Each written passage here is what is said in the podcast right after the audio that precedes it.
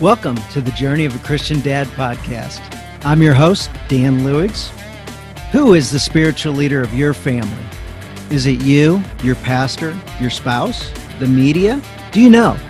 I did, and sadly, no one was taking responsibility to lead our family. Well, friends, someone needs to take that job, and that man is you. You may not feel qualified, and some days I don't.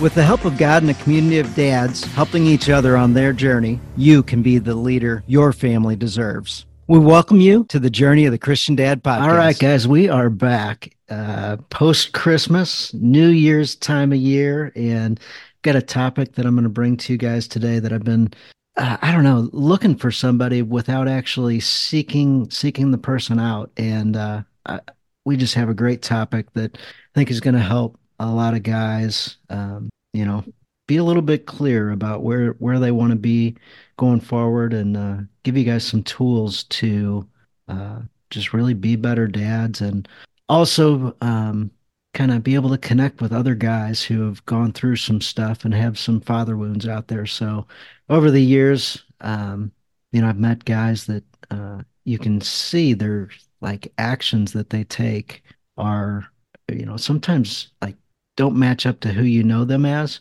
But when you go back to them, you know, as a child, you're like, oh my gosh, the reason why this person had this violent reaction was because, or this negative reaction, or this anger outburst, or this, and, um, you know, even though, anyway, you guys know where I'm going with that. So with, with that said, we have got a fantastic, fantastic uh, kind of subject matter expert.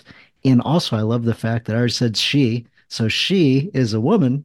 no surprise there. But often we've got guys as guests. But uh, G, G, she, G, ah, dang it. I practiced this to get it right. Giji Dennard. Tell us how you really say it. Giji Dennard. Oh, you're so good at saying your name. uh, small, small victories. yes, yes. So, uh, you, you, uh, you've got master's degrees and Howard and uh, JD, you know, attorney degree from Stanford Law, and you've been working in this field forever. And um, your background is also one where where you didn't have a dad in your home, you didn't know your dad for 17 years, so Correct. you're, you know, right there with a lot of the guys that I talk to, and a lot of the guys that that listen to this. On the flip side, a lot of guys are like, well, hey, that's not me. Like, I had a great dad that was at the house, or I had a dad that was around all the time, or whatever. But some of the topics we're going to cover today are going to, you know, speak to all the guys that are listening today, all the dads that are listening today. So, you have a really, really cool book out there called Hungry for Wholeness A Call to Pursue Healing and Restoration in Your Father Child Relationship. And you do workshops on that as well. So, right. let, let's jump in. Let's jump in. Absolutely. Tell, tell us anything I missed or, or how you wanna how you wanna say hi to the audience. Uh, I'm so delighted to be here, Dan. Thank you so much. This is clearly uh, such near and dear to my heart, um, both from a personal experience as well as I think just you know a mission that the Lord to which the Lord's assigned me. Um, and I think somewhat born out of that experience, as you mentioned, I didn't meet my dad until I was 17. And that was fraught with all kinds of things that were missing in my development as a young lady and created havoc. um, and uh, of course, while you're in it, you may or may not realize the impact, right? And and quite frankly, even sometimes when you have a father present, sometimes there are things going on that it's what you know so it's normal and it's natural for you, but it still may not be healthy in some ways. And so I try to help both on the father side and on the child side, help people identify those areas where maybe your father wounds are still impacting you. I think that's the other thing. A lot of times we don't we don't understand that it if it's not dealt with, it it continues to impact you. It impacts your relationships with spouses, it impacts your relationships with your kids, it impacts your relationships often, uh, particularly with men with authority figures uh, at work. You know, um, it impacts relationships with pastors often.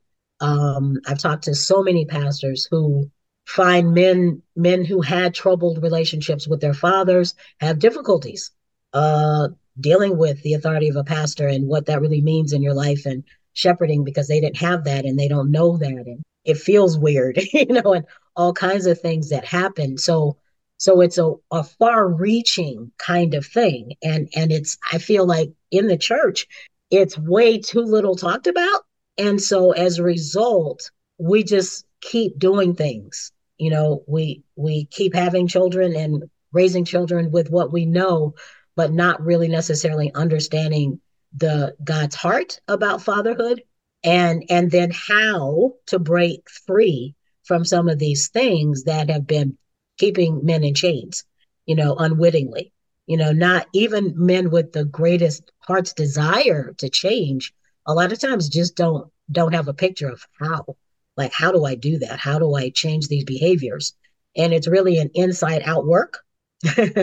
and and that is another sometimes a barrier you know um that is not in Amer- in western society as common for men to be brought into this place of inside work oh. um, uh, you use the term inside work probably most of the guys get it but expand on what you okay so that. what i mean by you know a lot of times guys will focus on changing behaviors which would be outside work you know okay. you want to fix a problem men yes yeah we want to fix it tend like... to be fixers right? Yes. So they want to fix a problem but they they're also more externalizers. They relate to their external environments more.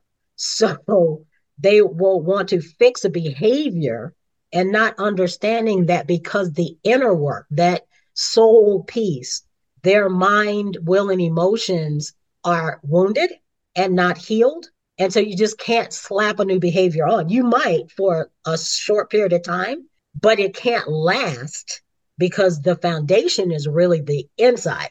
What am I, how do I identify in my mind? You know, what am I, how do my emotions track when these kinds of things come up?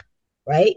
Um, when you don't, and men aren't typically brought into that space often, you know, where it's like, okay, what are you feeling for real though? You know and did you even notice that you got really angry a minute ago? Did you see that? Do you have any idea like why you did that? Because like you said a lot of times you see men you know them you know you're in fellowship with them and then you see this behavior that looks like it comes out of nowhere. Well it didn't. It's been sitting on that emotion that inner peace that inner place all this time. You just had an opportunity to see it released and unfortunately, sometimes they get released at home behind closed doors. You don't see it in church. You don't see it at the men's fellowship. But their kids are saying it. Yeah. Their wives are saying it. You know, and and nobody's calling them to say, "Okay, come on. Let's let's work on this from the inside out." And that's what I want to do. I want to help. You know, let's work on this from the inside out. And and I, you know, started out by saying you know, women are more wired that way.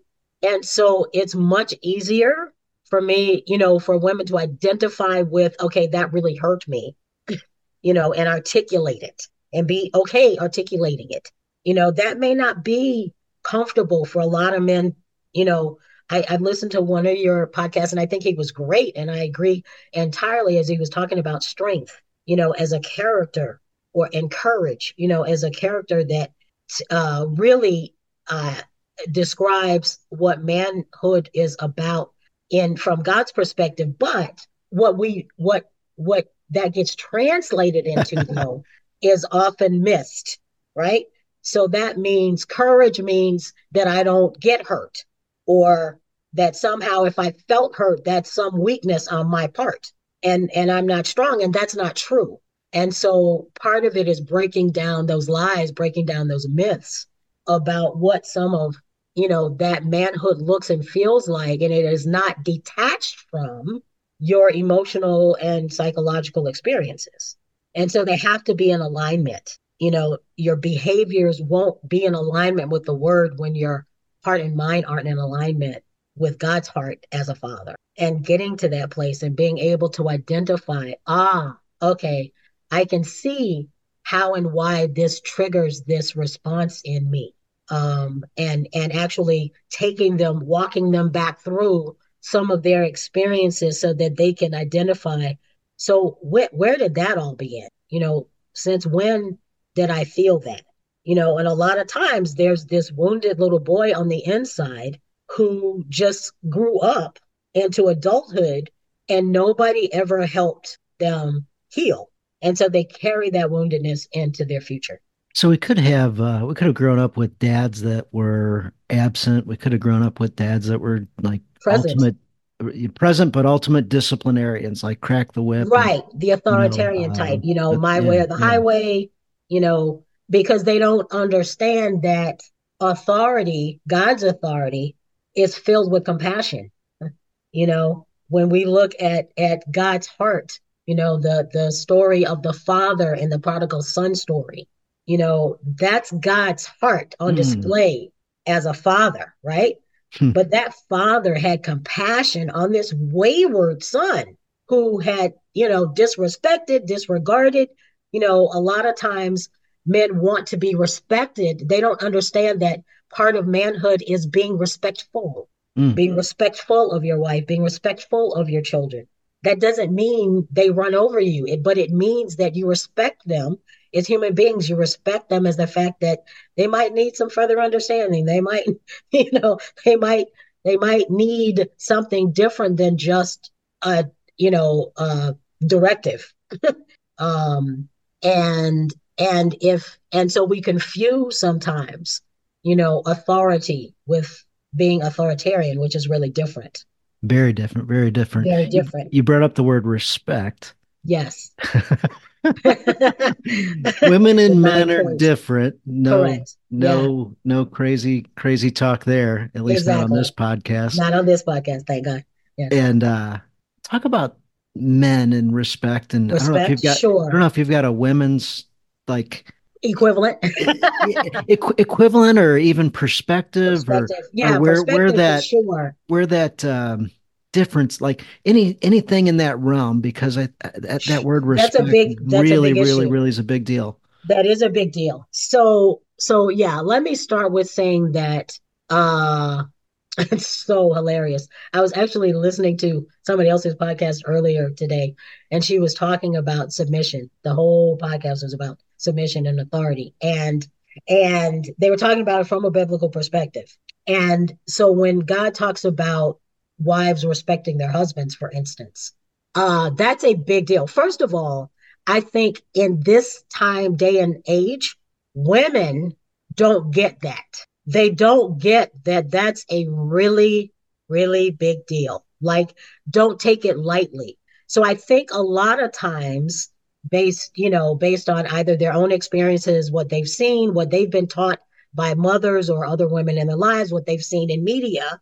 You know, media has just trashed the concept of respecting men, respecting yes. fathers. I mean, just completely, it's in the toilet, right? So, so, you know, I have witnessed, I have witnessed uh mothers, wives disrespecting their husbands in public in the grocery store.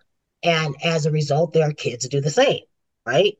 And and and part of it is because they really don't understand that that when, that men are hardwired for respect in in a lot of ways the same way that women are hardwired to be nurtured and protected mm-hmm. and and so you know what what I see that disturbs me is that a lot of times women want men to step up. You know, there's this thing of step up. You know, you're not being the man you need to be, right?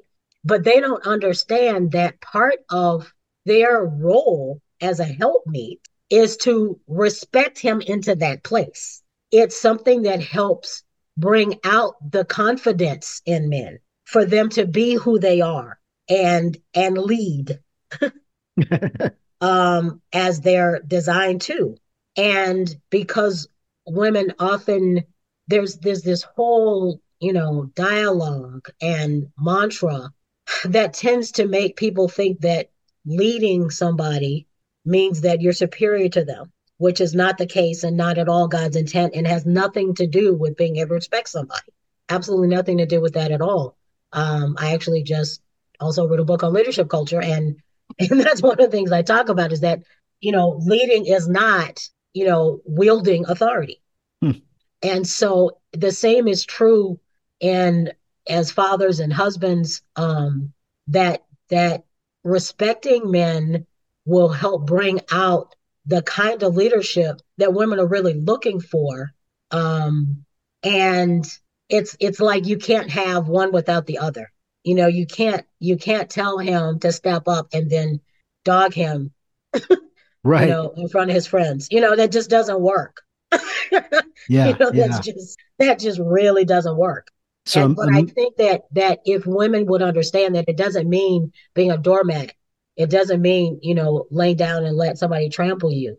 It means supporting him, you know, respecting his leadership, you know, uh, seeking his counsel, you know, ex- create, you know, creating an environment where you're where you communicate to him both by word and deed that you trust him to lead you in this relationship. Um, so a minute a minute or two ago in my yeah. head, I had hundreds of guys saying, "Tell me how to make her do that. Tell me." like you know, standing up in a room and like uh-huh. and and and I know we can't make her do that. Well, so one, the question is wrong, but but yeah. in a way you can, and that's to do your half of Ephesians five. So the word says to the man to love your wife. You notice it doesn't say to for the wife to love her husband. You know, right, I've always thought right. that was interesting. It doesn't say that.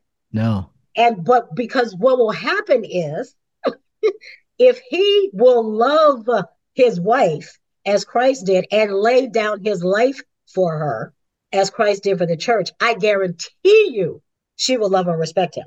Mm-hmm. It is a symbiotic exchange. Women who do not feel loved will not respect their husbands. I can just tell you that, man. I'm sorry to tell you, it is what it is. Um, even if intellectually you've got a woman of God who knows, you know, that that's what I'm supposed to do. But it will be very hard for her to do that and sustain it if she doesn't feel loved and protected by that husband. And by that, I mean, you've got to recognize that her heart is precious and you've got to treasure that. And you can't just think you can damage that and, you know, walk away and want your dinner on time. You know, it's just, it's not going to happen. Um, and so the, the, how do I make her do that? You, you you woo her into doing it you woo her into doing it by loving her and laying down your life women who know that and and this is it's interesting because this is also true i'm just going to interject this for fathers and daughters in particular um you know i had you know i didn't meet my father until i was 17 but my father my father loved me with just unrelenting love a passionate father's love. And so I remember telling somebody at one point, you know, I didn't know how to swim. I still don't know how to swim. And my father had wanted to teach me how to swim. And my father was actually, my father swam in the military. Okay. So, you know, he was a really good swimmer to be like an African American man who made a swim team. Yeah, no doubt, no doubt. He was like a really, really good swimmer. But all the other teachers that I'd had, I was afraid. Like I didn't trust them that they cared enough about me to make sure I didn't die in the water. Hmm. Like, yeah, I know that's your job, but you know, you might look off and I might drown and and then it'll be oops, right? Yeah. So I didn't trust that. Um, my brother, although I knew he loved me, he was also extremely playful and played lots of jokes and tricks. And I'm like, okay, you might love me, but you still might accidentally have me drown because you're playing around. Yeah, yeah. So I didn't trust him either to teach me how to swim. But when my dad came along, I was so confident. I told people, there is no way that Bobby Deadweiler will let his baby girl drown. No way. it's that. It's that kind of confidence. Like there is no way that my husband is going to leave me hanging. You know, there is no way that my husband's going to let some other man disrespect me. It's that kind of thing. Mm-hmm. You know, it's she's got to know that. When she knows that, believe you me, love and respect is coming your way in in, in droves. It was funny. One time years ago, my me and my daughter were going sledding. Uh-huh. We went we went down this big hill. Well, unbeknownst to us, there was a rock underneath uh-huh. the snow. Ah. And so we smacked right into that rock and both of us went flying and we we end up, are you okay? Are you okay? Dad, how could you let that happen? Right. You're supposed to protect me. That's right. And I'm like, That's who right. told you this?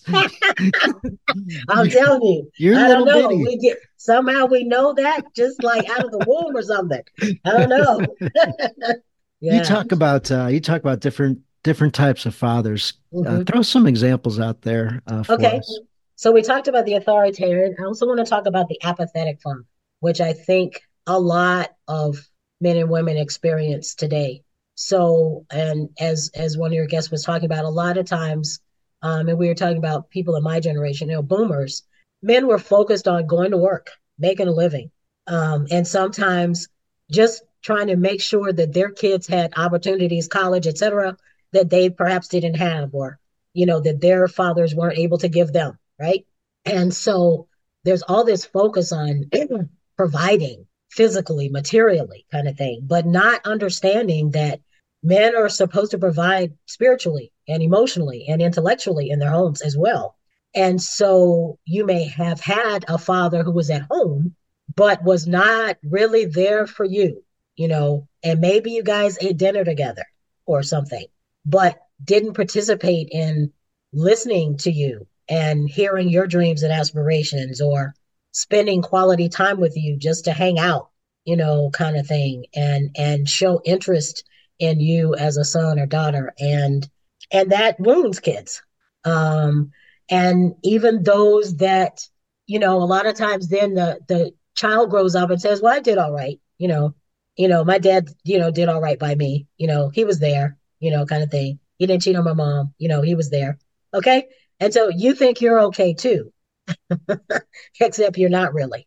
Because there are things that a dad is supposed to pour into you to help your development that is now missing. Mm-hmm. And so it's not too late to get it, but you first have to recognize that something's missing and that you don't have all that God would desire you to have to then pour into your kids. Um, another type would be the accusing father. Um, and I, even though I know we're talking to dads, this might end up being parents. Yeah. Some of these, yeah. right? This could end up being parents in on either side of the coin. I actually did have an accusing mother. So imagine I have an accusing mother, no father, and a mother who was not super on the nurturing end of the spectrum. Yeah, yeah. Yeah. And that's kind of her thing, right? Like that should be her thing. Yeah, but it wasn't. So And and you I know know, there's a lot of watch lot of women out there like that. Like, exactly. you know, not That's- not 90% or 95%, no, no, you know, nothing but, like that. but, But, way yet too many. it, it's Right. it's surprising when I run into a, a yeah. non-nurturing mother. mother.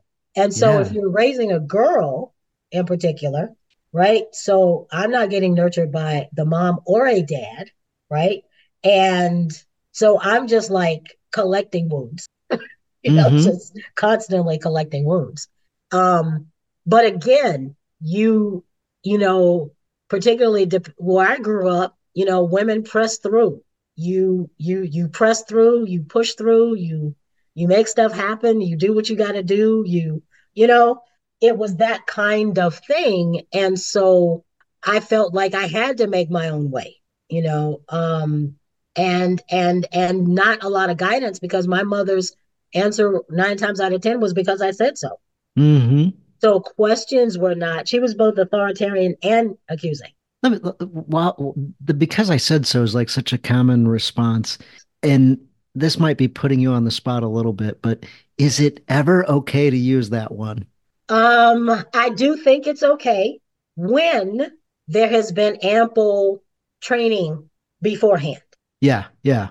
You know um and i think even it's okay if it's if context is added so i'll give you an example i was actually with my godson uh and we spent a lot of time together so he knew me you know Yeah, yeah. he just forgot he was with me for me um, because his parent his mother in particular kind of let him do anything and everything. And and everybody knew that that was not happening at, on my watch. And right. we were all good with that, right? He yeah. was good with that. We had lots of fun together. But in a moment, he he forgot for a minute. And so we were on the highway. I'm trying to take him somewhere, but I think I'm lost. And there's a police car right next to me. And I want to ask the police officer if I'm heading in the right direction. Yeah. so I say to him, roll down the window real quick. And he turns to me and he's like six. He goes, Why? And I I did momentarily. I'm thinking he did not just say that to me. Are you kidding me? and so first I did say because I said so, but I followed it with, and furthermore, if any adult gives you an instruction that is not putting you in harm's way, you need to do it, buddy. yeah, yeah. But again, this wasn't like our first tango, right? Yeah, yeah. I wouldn't have said that two years ago, you know, but now we've been hanging out for six years. I was there when he was born, you know, so we've been hanging out on a regular for six years. He knows better. He just temporarily lost his mind. Yeah, um, yeah. on the flip side, I can see being six years old and there's a police officer next to me, like, "What's what's up? Like, what just happened?" right. So, um, but yeah, so, but I don't, you know, or, or I didn't do anything. I'm six. Like, I'm just sitting here. Like, right. I'm just six years old, right? but no, it wasn't a regular kind of thing, and I don't think it should be a regular kind of thing. I do think that there's a level of training that you can get kids to, and and there's a, and I and I think there's probably I will probably say something more like nowadays. I'd probably say something like, please don't do that. Mm-hmm. You know, please don't, please don't ask me that kind of question in this kind of context. Mm-hmm. You know, mm-hmm. and and talk. Yeah, the, the, tone of voice and that. Yeah, absolutely matters quite a bit. Absolutely. So it wasn't it wasn't the words; it was the it, right, defiance right, about it. Yeah, yeah, yeah, understand. Yeah. And so, um, and I think that that there is a way to communicate that at times, but I don't think that should be the go-to mm-hmm. which was the case with my mom. It was just kind of like everything. And even when I would ask questions, like legitimate questions, mm-hmm. you know, I remember getting in trouble once when I was seven. Again, my brother's eight years older than I am. So we had a very different sense of understanding about things, right? Right. And so I to this day I don't know what I said, but apparently I said something to a neighbor about our family that I was not supposed to have shared. Oh. Correct. But I'm seven. Right. Right. So whatever it was, I didn't think it was a secret. so my brother told on me and told my mother, Giji's out here telling our business. I didn't even know what that meant. Right, I right. know we had business. You know, I didn't know what that what that even meant. I got spanked and punished because of that. And when I asked her why, you know, like what did I do wrong? It was like, you know better. Cause I, you know, and I was like, well, no, not really. You know, that was another one. She would say things like, you know better. And I and I want to bring that out to say parents and maybe even husbands and wives sometimes presume understanding on the other person that is simply not there. You think they ought to know better, and therefore you think they do know better. Mm-hmm. But they really may not. Again, by virtue of of of their own upbringing and what might have happened in their worlds you have no idea you know sometimes you just have no idea things that people have gone through you know I, I this is kind of a gross example but it's the first one that came to mind like i've talked to guys who had no idea that you should wash your hands when you go to the bathroom yeah because they weren't taught that and so somebody could easily say well you ought to know that well no because there's like there's no gene that tells you that. Right, right. Somebody has to teach you that at some point in your life. And if in your all your growing up, you didn't find that out till you were 26, that's not your fault. And don't be mad at him because he doesn't know that. I was uh, in the military and it was funny to see examples of that might have been like one of the examples, but like other things of just yeah. normal behavior. Yeah, right. what's, what's up? And it was funny to see some like real direct people. Hey, wash your hands, boy. Right. Yeah. like, yeah. what was that? Like that quick right. little but the way they whoever, you know, that personality style, like the other person got it, like, oh geez, I'm doing something societal norms. Like I'm right. I'm crazy. Uh, yes. Uh, like yeah. a drill sergeant type Uh, yeah. puts people back in line real quick, and if they didn't know what line they're supposed to be in, like they're shown they're, shown they're, quickly. Yeah, but we don't, you know, from God's perspective, we don't want to shame people into understanding and knowledge, right? And I think a lot of times that's what happens with accusing fathers and authoritarian fathers. There's a there's a tendency to shame kids into submission and obedience, and that's not healthy. That's not God's heart. Um, mm-hmm. There are better ways to do that. is what I'm saying. You know, um, uh, give us a better way. well, for one thing, you know, the Bible doesn't say rebuke a child in the way they should go. It says train a child yeah. in the way they should go. And so training training really isn't yelling at. training really isn't um, tra- training involves an exchange. There's, you know, I actually have been a trainer, like professionally. Right. I've developed training programs, right? Curricula for lots for businesses and everything. So training involves an exchange. It it it requires an understanding on the part of the recipient and a validation by the person who's training that they actually understood it. It is not just telling somebody something. Sometimes it's not even just showing somebody something. There are people who think that you can just show somebody something once and walk away and you expect them to remember it. And if it's not something they do all the time, they they may not remember that. They got shown that that once. That's not training. Training means that somebody actually met some objectives and learned some something that something was actually learned that they then know how to apply when they leave this moment of training. Yeah, in the military, we had tell them what we're going to do, show them yeah. what we're going to do, let them. Yeah. And then you know, and then, and then, have a debrief, and then and have a debrief. Keep, that's keep right. Cycling through until you. So validation is critical in the mm-hmm. training process.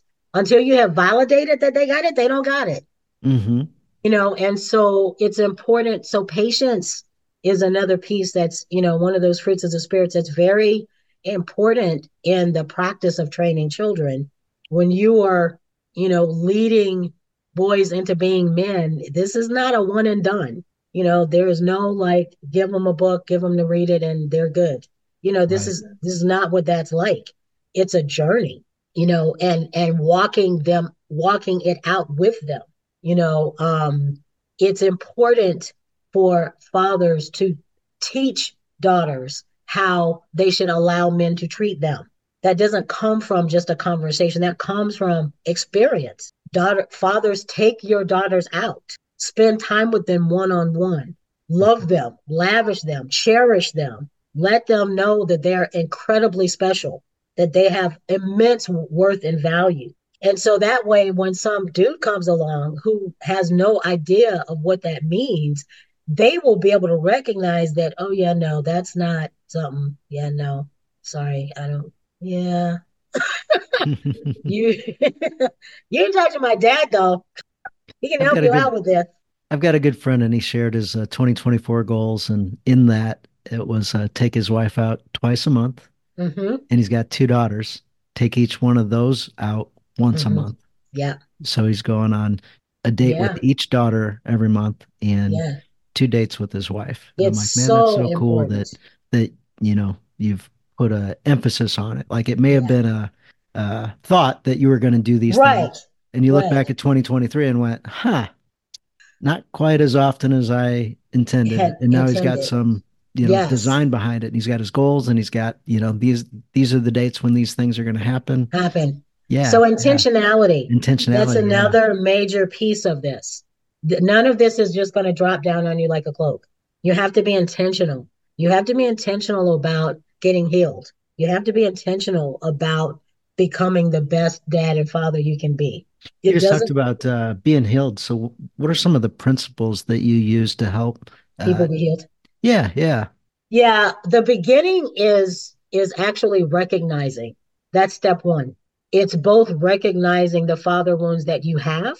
It's recognizing how your interactions or lack thereof with your father impacted you because it doesn't look the same on everybody.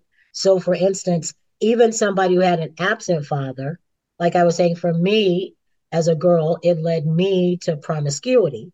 Um, sometimes it has led other girls into being extremely masculine.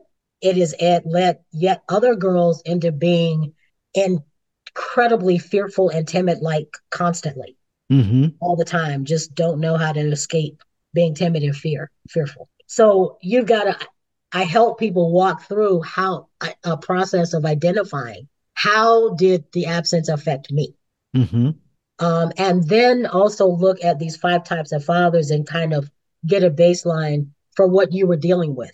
And mm-hmm. sometimes those work the the exercises we do kind of work hand in hand. And I also help fathers, so I talk to them about what kind of father both did you have and have you been. um, yeah. You know, what kind of father have you been and what kind of father did you have? Um, and and so I we provide a baseline of recognizing what's going on here and how it's impacted you. And then we move into the repent and release cycle. um, and at that step, we acknowledge. Acknowledgement is real huge. Acknowledge all the negative feelings that you have stored up about this. Um, you may be angry. You may be resentful. You may be hurt. You may be uh, walking in unforgiveness. You may have a real root of bitterness that's, you know, implanted in your heart that you don't know how to break off and uproot. Um, uh, you may be afraid you know, there are all these kinds of negative emotions that you might be experiencing as a result of whatever experience you had. So we look at that and then we renounce it, we reject it, we do exercises, write a letter. You know, what would you say to this person if you could say everything you really want to say, you know, kind of thing. But take people actually through an exercise to repent and release and talk about the fact that repentance is a choice and a decision, it's not a feeling. So your emotions may not have caught up with you yet today, and that's okay. Again, I take people in a jump start. It's not the it's the beginning. It is it and it's a journey. It's not an event. Um, and then I go to step three, which is receiving, which is receiving God's Father love for you, because I believe that's essential to wholeness and the healing process. And so we look at scripture, we talk about experiences, um, things that we've seen. I share experiences I've had, things I've watched, you know, how this looks, how this sounds, how this, you know, because a lot of times just reading a scripture doesn't get it. It's kind of like, okay, yeah, I, the words on that page, I know what they mean, but I have no idea what that looks like. Mm-hmm. You know, mm-hmm. what is, what does that really look like? You know, so we talk about those things um, and walk through exercises again to do that. I also created a 12 week companion diary so that after you leave my workshop, I give you sort of 12 weeks of support by giving you an opportunity to daily revisit one aspect, any of those of those three steps, and kind of focus on, you know, a kind of a guided tour through mm-hmm. the journey for 12 weeks, which can, you know, position people to like really have breakthrough. Where where are some challenges when we get to the step three, the receiving God's Father love? Where where do people commonly say no? Uh, I I'm not doing that. You know, it's funny. People don't typically say no. They say I don't know how. Um, people don't typically reject the idea because and when I say no, when I say no, I, that's what I'm talking about. Is oh. the yeah, you you know you nailed you nailed it with your words. Okay, okay. uh, re- okay. resist, you know, resist yeah, the they resist it because they don't, it's unfamiliar. If they have not experienced the love of a father, and particular God's God's type of love, then then they're kind of like, yeah, I'm good. you know, like yeah, because they don't they don't understand that one, you have to replace things when you remove things because we all have a we all have a hole in our hearts that's a God sized hole that only God can fill. Mm-hmm. And so we're constantly trying to fill it with other things, mm-hmm. constantly, mm-hmm. Yeah, all the time. All the time. We're all, all trying to do that, right? And then we remember, like, oh, yeah, that's right. that's not really going to satisfy us. You know, we're going to have to get that from God. And the same is true with love, receiving love, giving love, you know, being able to express God's Father heart you have to receive it to express it. You cannot pour from an empty cup. And that's frequently the thing that I try to help them understand that, okay, you say you want this, you want to have this godly relationship with your children. You say you want to be able to pour into your children. You want to be able to lead them as a man of God in your household. You cannot do that. It, not that you don't want to, but you're incapable of doing that without letting God pour that into you 1st mm-hmm. because you can't pour from an empty cup. If you don't have it, you don't have it to give. Mm-hmm. And that's usually the breaker, you know, that and then it's kind of like, okay, well, how do I do that? What does that look like? You know, and and and and so we we talk about identity, you know, being identifying as a son of God. You know, what does that even mean to you? What is, you know, it's about crafting that relationship with God as your father so that you can even know what being poured into as a son looks and feels like. So then you'll know how to di- disseminate that mm-hmm. yourself. You know, you just, it's, it's, it's an, it's really not a complicated concept, but it's, it's so foreign to a lot of men. It's just a foreign concept. Like, what on earth are you talking about? And I, and I think that may you know, be the same for women too, huh? Not as much. Theirs is more having to rid themselves of whatever judgment they had against their dads. Okay. But the concept itself, they're looking to be poured into by a father. Right. So there's a natural yearning. There's a yearning for that for men too. They just don't we don't talk about it. They don't yeah. they don't they're not as conscious of it and they want to be poured into differently and that's that's important to understand they don't want to be poured into the same way girls do but they want to be poured into too they they want a hero they want you know somebody who's going to like stand up and show them what it's like to be a man. They want somebody that they can have those tough conversations with as they're growing into young men that unfortunately you can't just start talking to your sons when they're 16 17 right. and expect them to open up to you. If you have not been talking to them when they were three and four and five and six it doesn't just magically occur it's like any other relationship. It takes time and development. So you know the the the fathers regardless of because it's not about perfection. I think that's another thing. Guys tend to be a lot more hard on themselves about getting things right. And sometimes it's not about getting it right, it's about the consistency of pursuing it. Mm-hmm. and being willing to acknowledge that part of courage and manhood also says, and leadership says manning up and owning mistakes. So if you've yelled at your kid because you had a really rough day yesterday, go back to your child and say, hey, you know what, man, I'm so sorry. Yesterday I was out of sorts. You know, I let the job get the best of me. I came home, was not you know, in the right frame of mind to deal with you and your mom, you know, please forgive me for that. That's modeling manhood. That's modeling pouring. You know, it's, it's, but those conversations have to start like at the beginning. Yeah. So yeah. unfortunately, a lot of times I think dads think, okay, well, he's 14, 15 now, you know, he's ready to start becoming a man now. I can talk to him. Well, he's not trying to talk to you. You ain't talked to him for the first 13 years of his life. he's talking to his friends. He's not talking to you. And so that's that's a big part of it. It's like really realizing that uh as as one minister I know put it, you know, fatherhood is from, you know, the cradle to the grave. And it may look different in seasons, but your presence is required at every season. Your actual presence is required. Your active listening is required. Your displaying interest, you know, you know, one of the coolest things, most people I'm sure on this podcast have probably seen Courageous, you know, the movie. Oh, yeah. And yeah. it's like, you know, that man did not want to run. You hear me? You know, he was like, I hate running. And I get that, you know, but at that point, he didn't really have another place to connect with his son. That's the place where the son was reaching out. So he needed to man up and go run.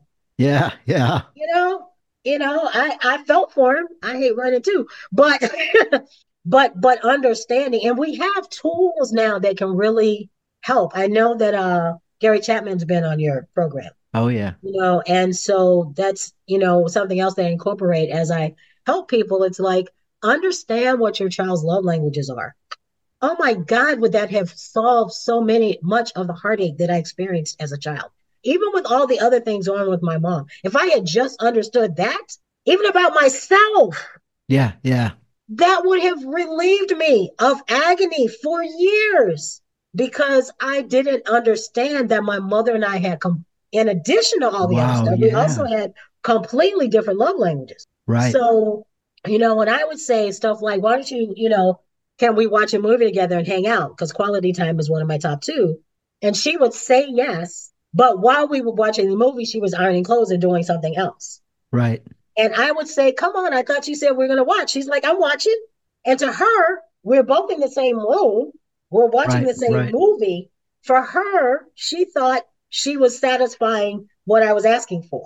For me, it wasn't at all, but I didn't know how to articulate that then. Right. Right. So I'm frustrated because I feel like my mom doesn't want to spend time with me. In her mind, she absolutely thinks she was. Right. So, and then the other one of mine was my, my primary is acts of service, both in giving and receiving. Right. So, so here I am. I am 30 years old. I am in an airport for, I don't know, probably the 15th time in my life. My mother is late again to pick me up from the airport. I am crying in the airport.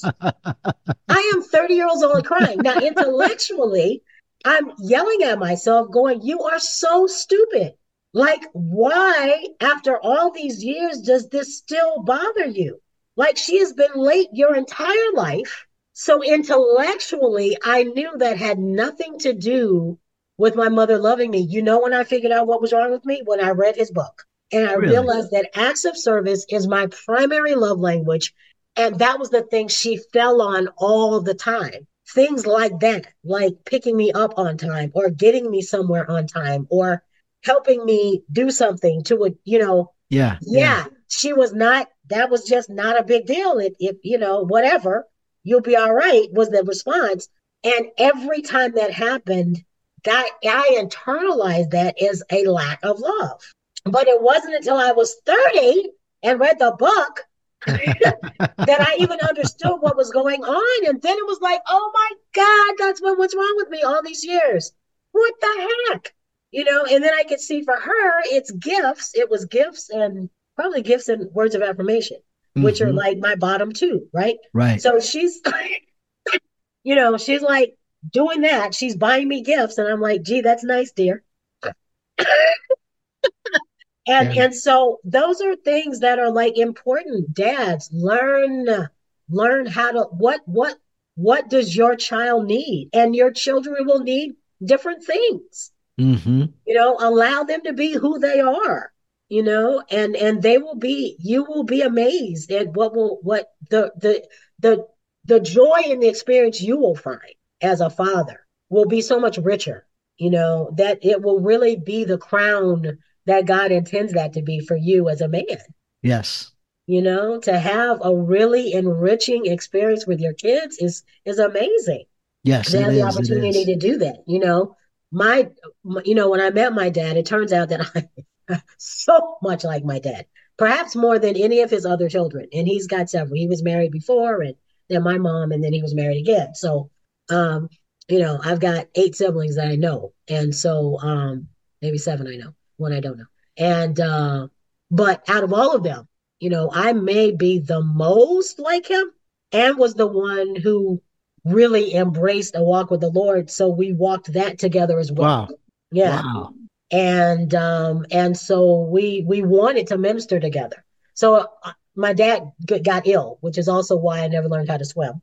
Oh wow. Um because we were actually preparing for that. Yeah. Like the next time, you know, he was coming to wherever we were he was going to teach me how to swim he got ill and uh and he passed um but and we he he came to faith in prison and we wanted to do prison ministry together Whoa.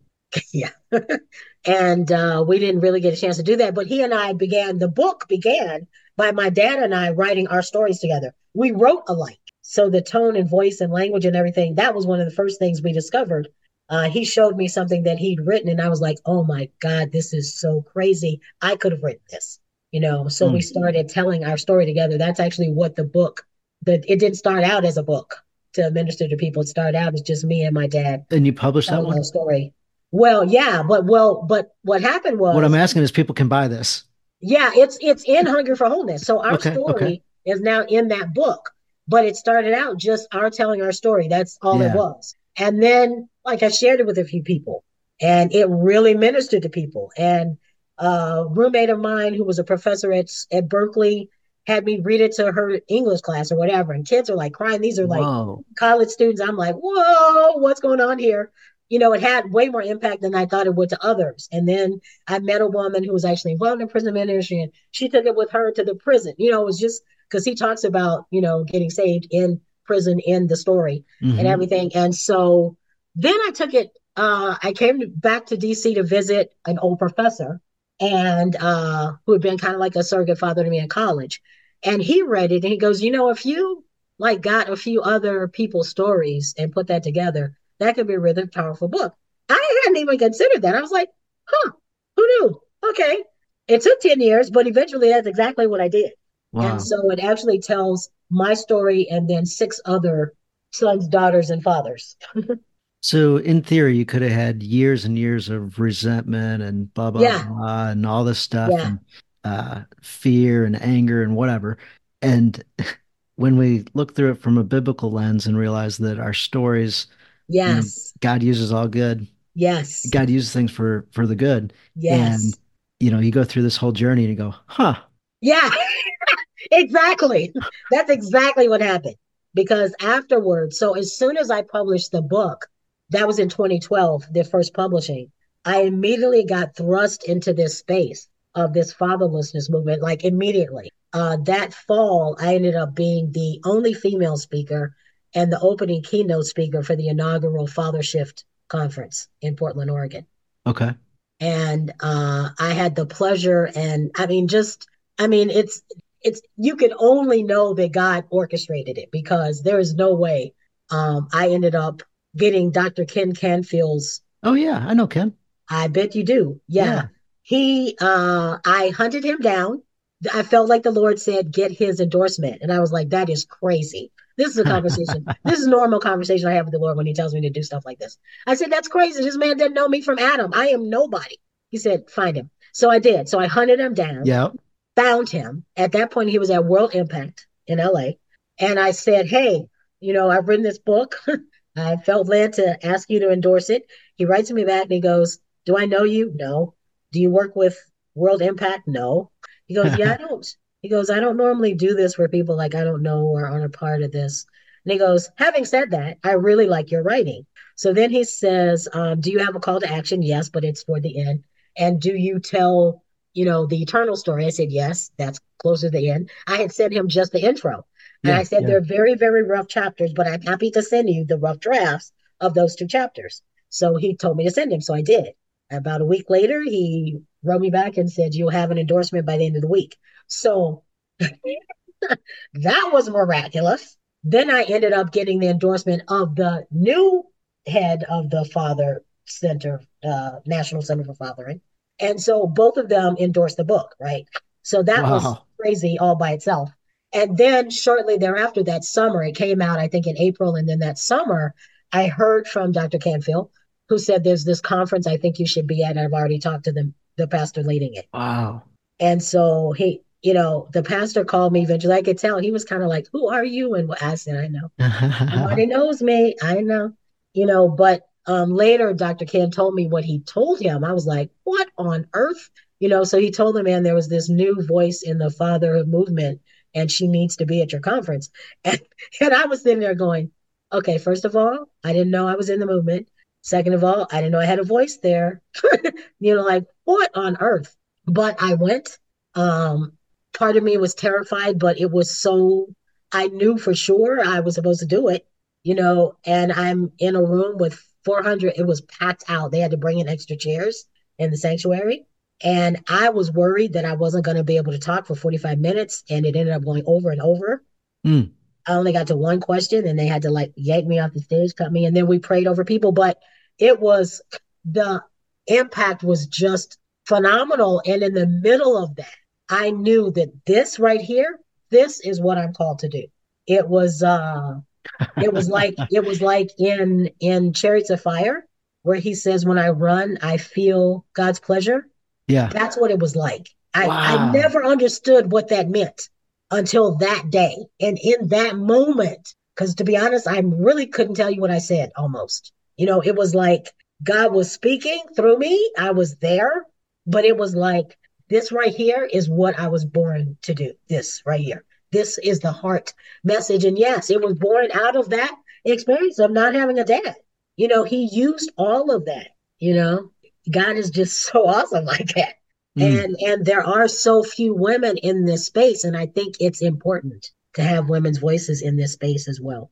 Yeah, oftentimes when I uh, run into women and hey, can I come on your podcast or whatever? It's like, oh, we'll see. We'll yeah, see. yeah, yeah. you got to be bringing something. So I, Absolutely. I love, love, love what you brought to us today, and uh, and I love your perspective on things. And thanks for sharing all your thank you your stories and wisdom. And um, you know, down the road, have you back on again. And thanks, Dan. crazy all the connections and people that uh, that you run into. And like I just yeah. had uh, had dinner with yeah, a small group. We had like eight of us at a table with Dr. Ken and his wife nice. and, and some others uh-huh. a couple months ago. So it's funny nice. that yeah. you've also had a intersection oh, with yeah. him as well. Oh yeah, we still keep in touch. Yeah. So, uh, how can people connect with you? okay. Um, and the then, best way oh, to ahead. reach me is through my website, which is www.wellfedresources.com. Perfect. And there's a tab that says healing and so that'll take you directly to book, workshop, etc. Perfect. Very good. And then the next one is you may know about the challenge, but I'd love for you to throw a challenge out for guys, ah. for dads to do something that they can do this week. So in between this podcast and the next podcast, okay. it could be easy or it could be hard. Okay.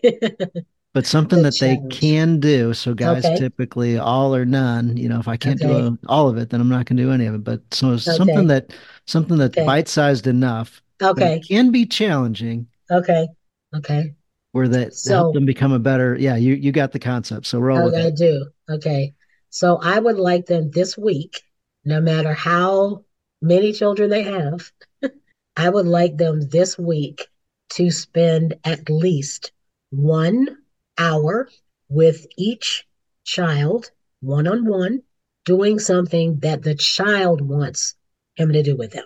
And uh, regardless of the age of the child, whether it's an adult child or. yes, yeah. Even if you got to FaceTime it, spend at least one hour this week with your child. That's great. That's great. Picture picture that. Picture you right now with your if your if your dad's alive and maybe he's out of town and your dad says, "Hey, could we, you know, schedule an hour and just hang out with each other via Zoom or FaceTime or whatever?" What? Where's this coming from? That would be awesome. that would be cool. That would be cool. So, um, yeah, it's a it's a neat thing to reach out to your kids in that way, or to have your own father reach out in that way, or go uphill with it. Reach yeah. out to your dad and yeah. spend yeah. some intentional time with your dad too. So, absolutely. Uh, just like my buddy who put his goals out there and then put his action plan together and then scheduled intentional time for all 12 months so that he can accomplish what he wants to accomplish that intentional quality time with his family members and that one-on-one time what a great challenge and guys look and see where your time is and, and match yeah. it up and you know allow your your kids to come up with that activity or allow your dad to come up with an activity as you spend time with them, something they want to do. So that's a, a great challenge. That's a fun challenge. That's a challenge that builds on itself. Yes. Because once you do it, you want to keep doing it. That's right. That's right. Mm. That's awesome. Well, God bless you, Giji. God bless you too, Dan. you got it. Uh, awesome. Oh, well, thank you so so much, and uh, yeah, guys, definitely check out check out her books, check out her website, and uh, again, appreciate you coming on. And uh, down the road, looking forward to having you come on again. That would be delightful. Thank you so much, Dan. You have a blessed day. You too. Bye bye. Bye bye. Thank you for listening to this episode of the Journey of a Christian Dad podcast. Thank you guys for being a light. Shine that light out and let others see it. With you guys part of this community, it helps me be accountable to you guys, helps me be accountable to myself.